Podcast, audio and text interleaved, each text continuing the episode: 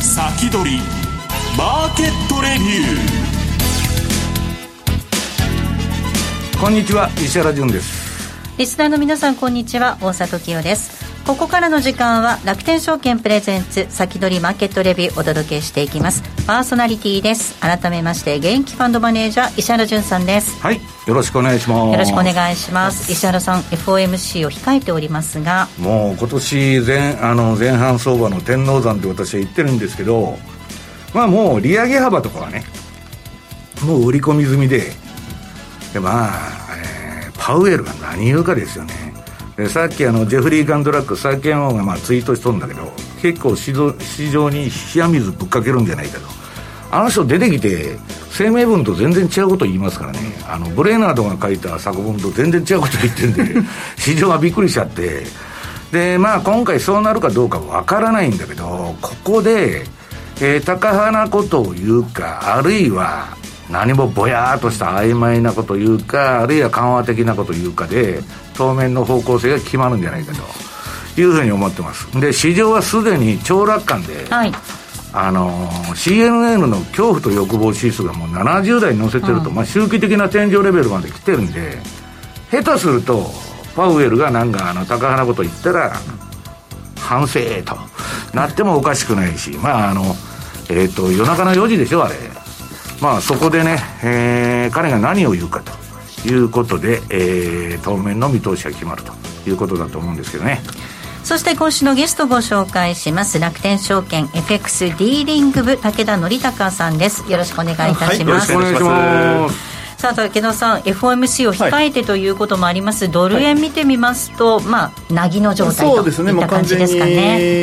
FOMC 待ちといいますか、まあ、今日なんかもほとんど午前中やや円安気味にちょっと動くところもあったんですが、まあ、とはいえもうほとんどベタなぎやる気ないというもう。ねそこそこまで動けない、まあ、動けないというのが正直なとこかなと思いますね、はい、逆にまあ石原さんが今お話あったように、冷や水を浴びすかけるようなことになると為替も大きく動く可能性がある、そうですね、まあ、今後の動きに中国注目して、まあ、基本的にはそれに沿った動きをやっぱり、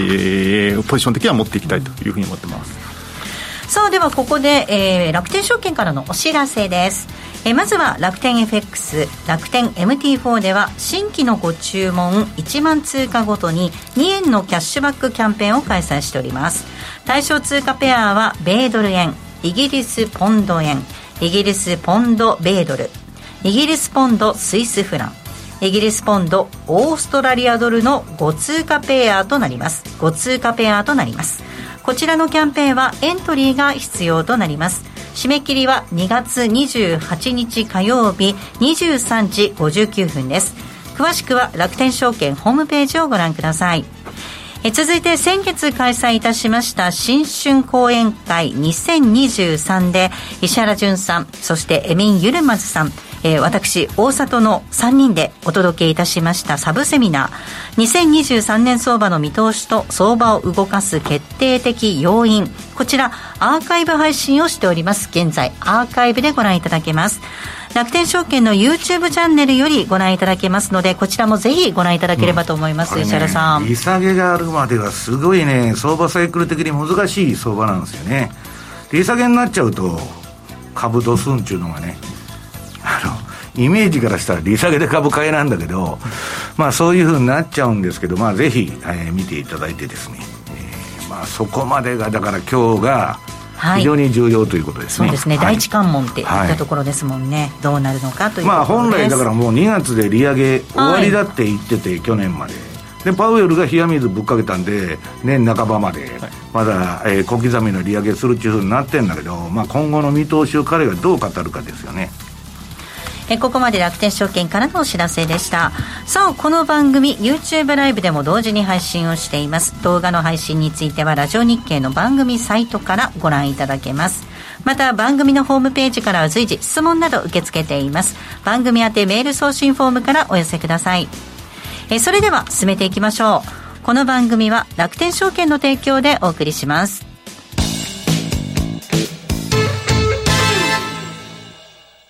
まずは無料で取引体験。楽天 FX のデモ取引を利用してみよう。FX に興味はあるけれど、いきなり実際のお金で取引するのはちょっと、と、なかなか第一歩が踏み出せないという方は、まずは楽天証券の提供する楽天 FX のデモ取引を利用してみませんか？メールアドレスとニックネームのみの簡単登録で、実際の取引と同じ環境、同じ取引ツールで、FX 取引が体験できます。口座開設やデモ取引にかかる費用、取引ツールのご利用は、もちろんすべて無料。詳しくは楽天 FX デモ取引で検索。楽天証券の各取扱商品等に投資いただく際は、所定の手数料や諸経費等をご負担いただく場合があります。また、各取扱商品等は価格の変動等によって損失が生じる恐れがあります。投資にかかる手数料等及びリスクについては、楽天証券ウェブサイトの投資にかかる手数料等及びリスクページや、契約締結前交付書面等をよくお読みになり、内容について十分にご理解ください。金融商品取引業者関東財務局長金賞第195号楽天証券株式会社ウィークリーマーケットレビューさあ、ここからは楽天証券 FX ディーリング部武田則隆さんにお話を伺っていきます。はい、さあ、武田さん、先ほどもお話がありましたように、まあ、様子見だよね、ということですが。はい。はい、えっ、ー、と、そうですね。まあ、あのー、基本的にはやっぱりトレンドにやっぱり従うっていうふうなところが、基本的なスタンスかなと思っております。うん、とはいえ、まあ、ちょっとこの後ドル円から見ていきたいんですが、うんはい、ドル円なんかもうすでに去年の4月5月のレベルまで今だいぶ、まあ、円高が進んできてといいますか、まあ、ドル安が進んできているような状況ですと。うん、まあ、これまでの一連の、あの、円安の流れに対する調整として考えたら、もうここのところは全然、今から相場の転換期を迎えるとしても、タイミング的には全然おかしくないなと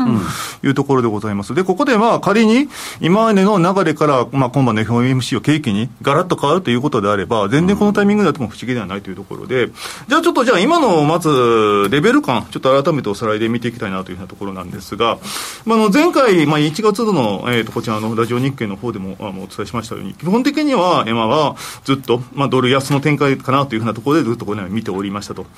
ただ、去年の1月から、えー、っと、あ去年の10月か。1月から10月までのこのフィボナッチっていうふうなところで見ますと、ちょうど今って38.2%の128.16っていうところで完全に下支えているような状況だというところになってきます。うん、38.2%ということは、もうだいぶ、まあ、半年以上下に下げてきて、今、調整局面というふうなところで見ても不思議ではないですから、ちょうどここが分水嶺に当たってきても不思議ではないというところで見ています。とはいえですね、やっぱり今の流れ、ここの今のずっとこれまで来ていたドル安トレンドの転換っていう意味で考えると、まだそこまでの明確な兆しっていうようなところは見えませんので、まあ、振りながら下げて、今ちょっと直近は上へ戻してるって感じですね、はい、まあ、これ、日銀側の、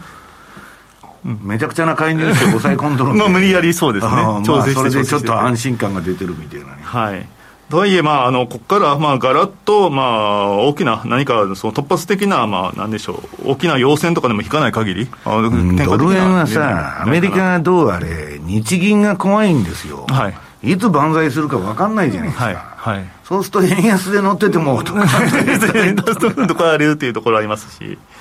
はい、ですので、まあ、基本的には山の今のこのドラストレントっていうふうなところの見方っていうのは、スタンス的には変えてないというところになります。うん、じゃあ、今のこの38.2%をもし仮に割り込むとした場合、はい、まあ、下の次の目処というふうなところに見てきますと、やはり同じ、えー、去年の1月から10月までのフィボナッチ23.6%に相当する、まあ、122円55っていったところが、次の下値目処かなというようなところにはなってこれだから、えっと、382ということはね、はい。えー、61.8%高値からは押し取るという意味だよね。はい、そうです、そうです。でえー、その下ちょっと、なんだっけ、74%だったっけ、押し取るということで、ね、はい、そうです、76%、あ、6%か。はい。ですので、まあ、そこまで、まあ、そ下げ切るかどうかというところではあるんですが、もし仮に今日の FOMC 等を契機に、まあ、ここからまた再び円安に進むっていうことがあれば、うん、少なくともまあ前回の132.708っていうふうな直近の、えー、上値目処っていったところをやっぱり抜けが、抜けるのが最低限。はい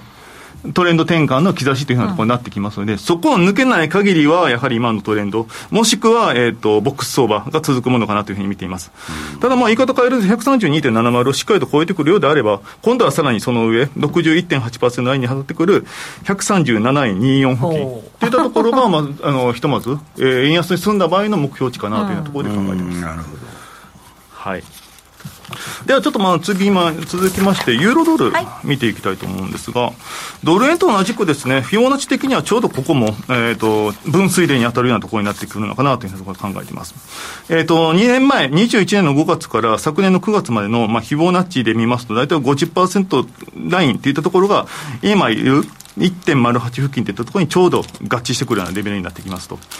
で、ここで上値を抑えられて、下に反落するというところも十分シナリオとして考えられるんですが、ただまあドル円と同じく、あの、明確なトレンド転換の兆しがない限りは、やはり今の、えー、ドル安の、えー、相場感が続くのかなというところで、えー、と考えております。ユーロは今後結構き、あの、利上げするからね。はい。うんはい。ですので、まあ、ユーロに対する、まあ、追い風というふうなところもありまして、まあ、しばらくはやっぱりこのまま上行くだろうといったところで、今の1.09台をしっかりと上抜けていくということであれば、次のシナリオというのは1.12付近というところが、ユーロ高のひとまずの上値目処かなというところで考えています。はい。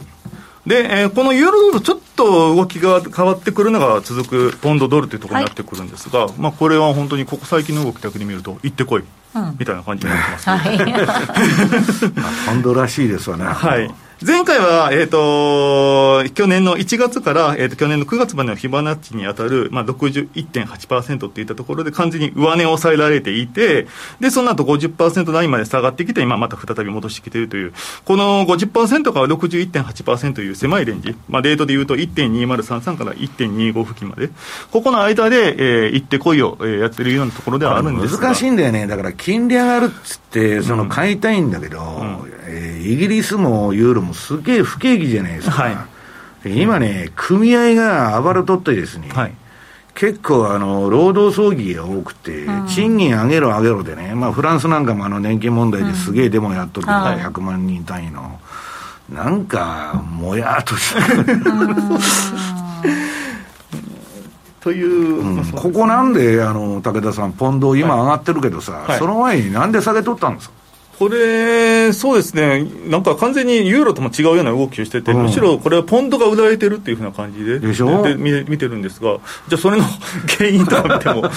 よくわからんですよ、ね、よくわかんないんですよね、うん、なんかポンドだけが変な動きしてるというふうなイメージがだったんですが、うん、かといって、ユーロポンド見ると、そんな激しく動いてるわけでもないよね、はいはいはい、そうですね、明確なトレンドが出てるわけです、ね、ポンドは本当、不思議な感じがするんだけどね。足元はなんかユーロとポンド揃って動きしてますけれども、うん、またここのところでちぐはぐな動きしてくるっていうのもありえますので、まあ、とはいえ、やっぱり、まあ、しばらくは、まあ、ドル安といいますか、ポンド高っていうようなところで見てもいいのかなというところでございました。はい、そしてもう一つです。はい、まあ、ペイあのメックス円ですね、メキシコペソ円のところに関しては、今、これ、もう完全に12月末あたりからボックス相場に入ってきてるなというような個人的な所感でございますと、うん。はい、まあ、6円の60付近から7円台ちょうど付近までですね、まあ、行ったり来たりというふうなところであるんですが、まあ、当面、まあ、あのなんでしょう、えー、っと、タイドルでの動きで見たら、それぞれメックス円も、まあ、ペスあの円も、うん、あの相殺されるような形で、まあ、ボックス相場になるというのは全然理解できるところではあるんですが、はい、まあ、とはいえ、まあ、しばらくは、まあ、方向感なくこのまま続くんだろうなというふうなところで考えてますので、うん、X 円だけで取引するのであれば、だったら同じく6.60から、まあ、7円ちょうど付近まで、うん、まあもう逆張りで、まあ、それぞれ上に行ったら売って、下に行ったら買ってっていうようなところを見ても人気で、な。んかね、いろんなまあ FX 会社の話を聞くと、1月もね、はい、ドル円の次に売買高が多いんだって。はい。まあ、弊社でも非常にこれ取引高多いところでして、まあ、本数だけで考えたらもう本当に断然に MX 円ってすごい今ボリュームある、もうこれ金利取りですか金利取りです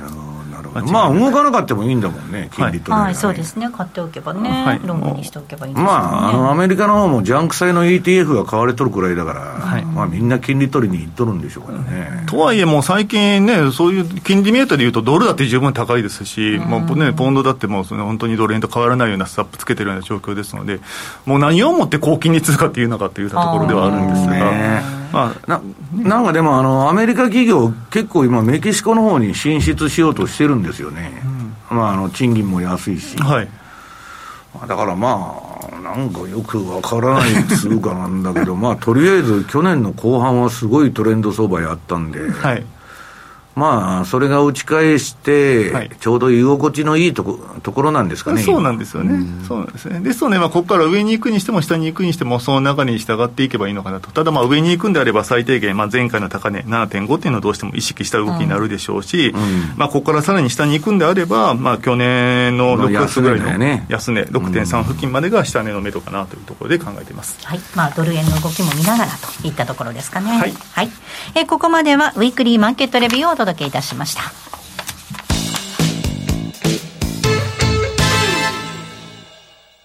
まずは無料で取引体験。楽天 FX のデモ取引を利用してみよう。FX に興味はあるけれど、いきなり実際のお金で取引するのはちょっと、と、なかなか第一歩が踏み出せないという方は、まずは楽天証券の提供する楽天 FX のデモ取引を利用してみませんか？メールアドレスとニックネームのみの簡単登録で、実際の取引と同じ環境、同じ取引ツールで FX 取引が体験できます。口座開設やデモ取引にかかる費用、取引ツールのご利用はもちろんすべて無料。詳しくは楽天 FX デモ取引で検索。楽天証券の各取扱商品等に投資いただく際は、所定の手数料や諸経費等をご負担いただく場合があります。また、各取扱商品等は価格の変動等によって損失が生じる恐れがあります。投資にかかる手数料等及びリスクについては、楽天証券ウェブサイトの投資にかかる手数料等及びリスクページや、契約締結前交付書面等をよくお読みになり、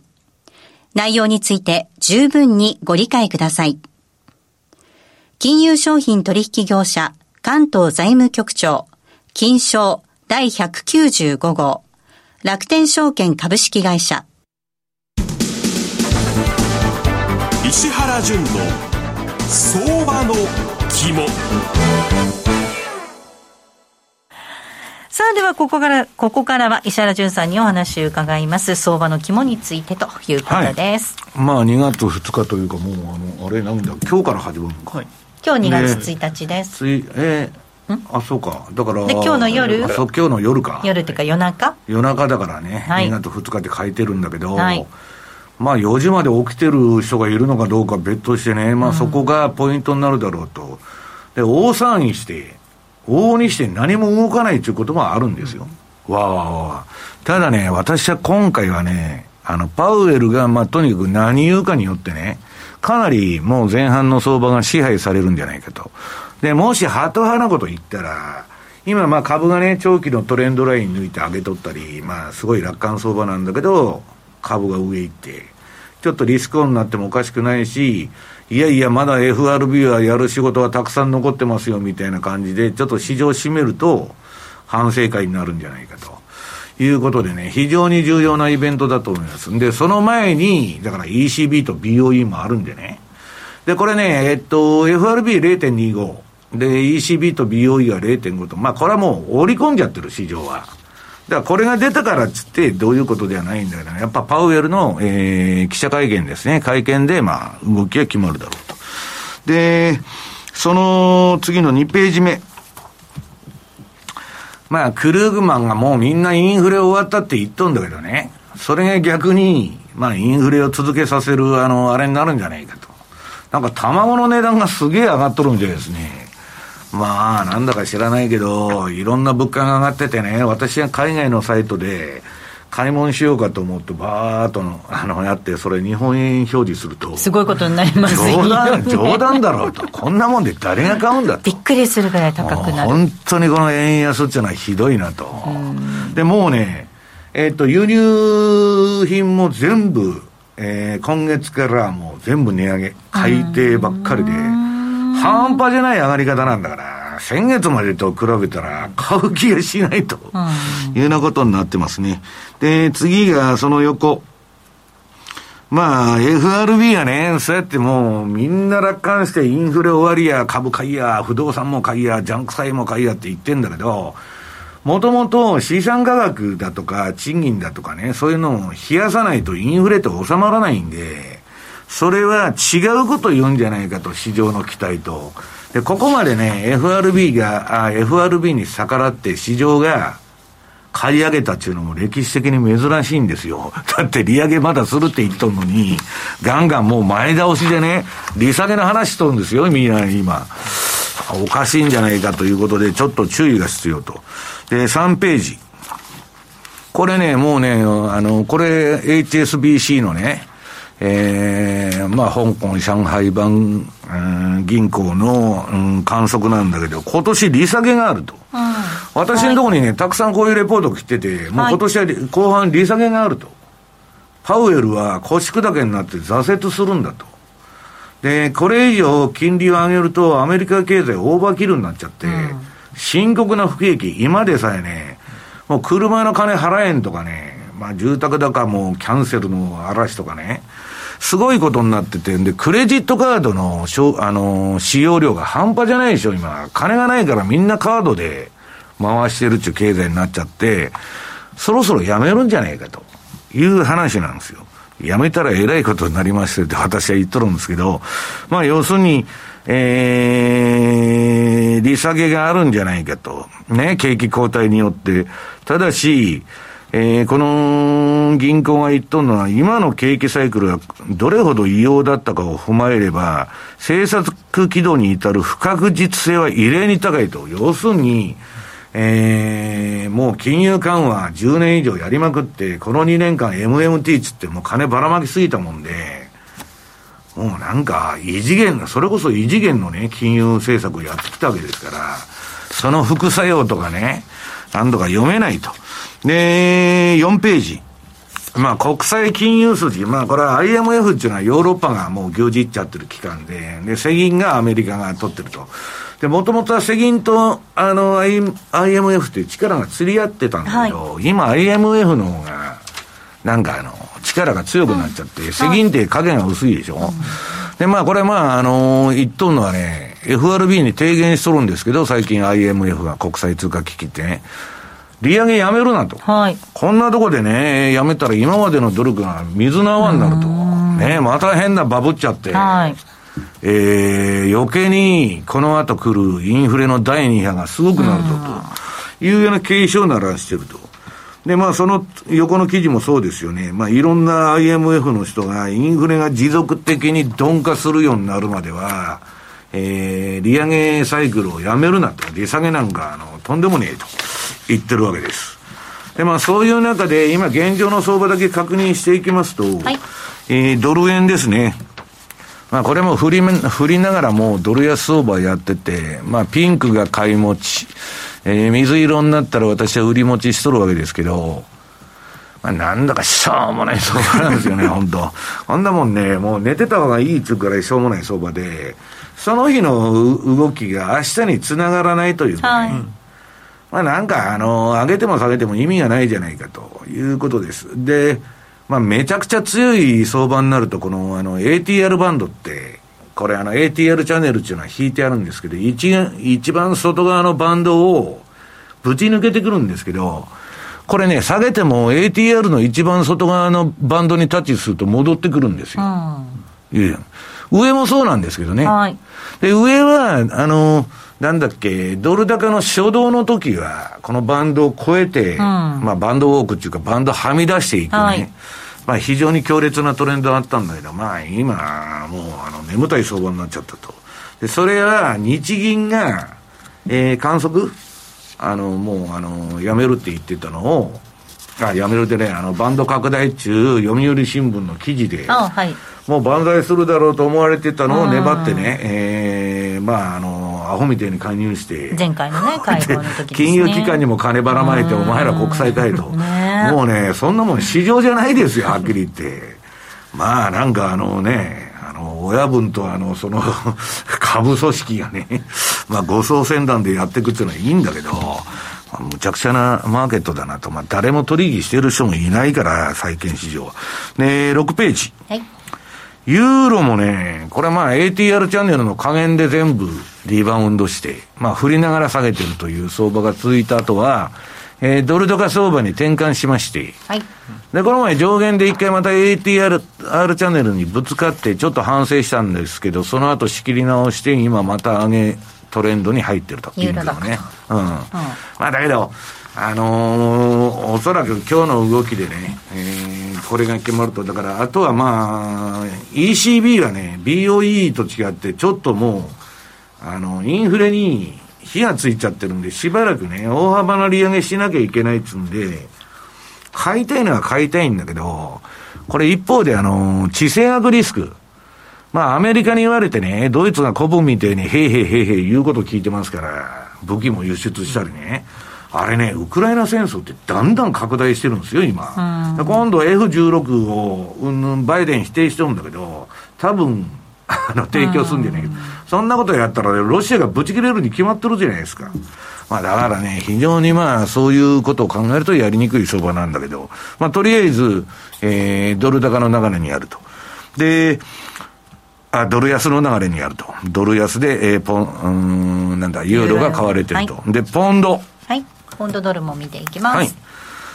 これもまあ、あのー、相場の走行距離っていうのは ATR チャンネルのバンドの中なんですけど、あの、トラスさんの時はバーンとはめて、うんはい、まあ、あの人でもまさかの6週間で辞めちゃったんでね、そこからまあ、うんと戻して今やっとんですけど、ええー、まあこれも、えー、ドル安ポンド高の流れにあると。だから、ポンドが買われてるより、ドルが売られてるって言った方がいいと思うんですね。うんで、ドル安で一番走ったのは8ページ。はい。その、ユーロとかポンド買うよりもゴゴールドの方が、まあ、買いやすかったんですね。うん、で、これはまあ、ドル高時代、えー、去年は売りトレンドを2発ほどね、この青い水色のとこで出しまして、でそこから電車道相場で、まあ、1月はこれとビットコインね、まあ、かなりあの戻したっつうんだけど、はい。まあそんなとこですね。で、今もう一つつまらなくなってるのが、原油が動かなくなっちゃって、はい、9ページ。まあこれも一応私のトレンド判定では売りトレンドの流れに合うんですけど、まあ上げたり下げたりギザギザギザギザやっとるだけど、まあ原油トレンド持ちやすいんですけどね、今ね、商品今年強気な予想が多くて、はいはい、まあその割にはね、今のところまだ来てないなと。だからまあ、あのー FRB の金融政策が見えないんで、まあ、ちょっとポジション偏りに、傾けにくいのと、中国が、まあ、あの、ロックダウンをやめて再開中で180度変わったんで、それで景気回復するって言っとんだけど、うん、この原油の動き見てたらね、うん、そんなん誰も信じてるんじゃないかと。ね、株だけね、めちゃくちゃ上げたんだけど、で、それももうアリババとかちょっと止まってきて今週から、まあ一巡してるかなと。でまあ、最大はまあみんながあの株見てるわけですから10ページ。はい。えっと続いての延長戦のところでもよろしいですか？はい、えっとぜひ皆さん延長戦の方もご覧いただければと思います。あっという間にお別れの時間近づいてきました。来週なんですが楽天証券経済研究所今中康夫さんをゲストにお迎えする予定となっています。えそれでは皆さんまた来週。この後は YouTube ライブでの延長配信となりますこの番組は楽天証券の提供でお送りしました。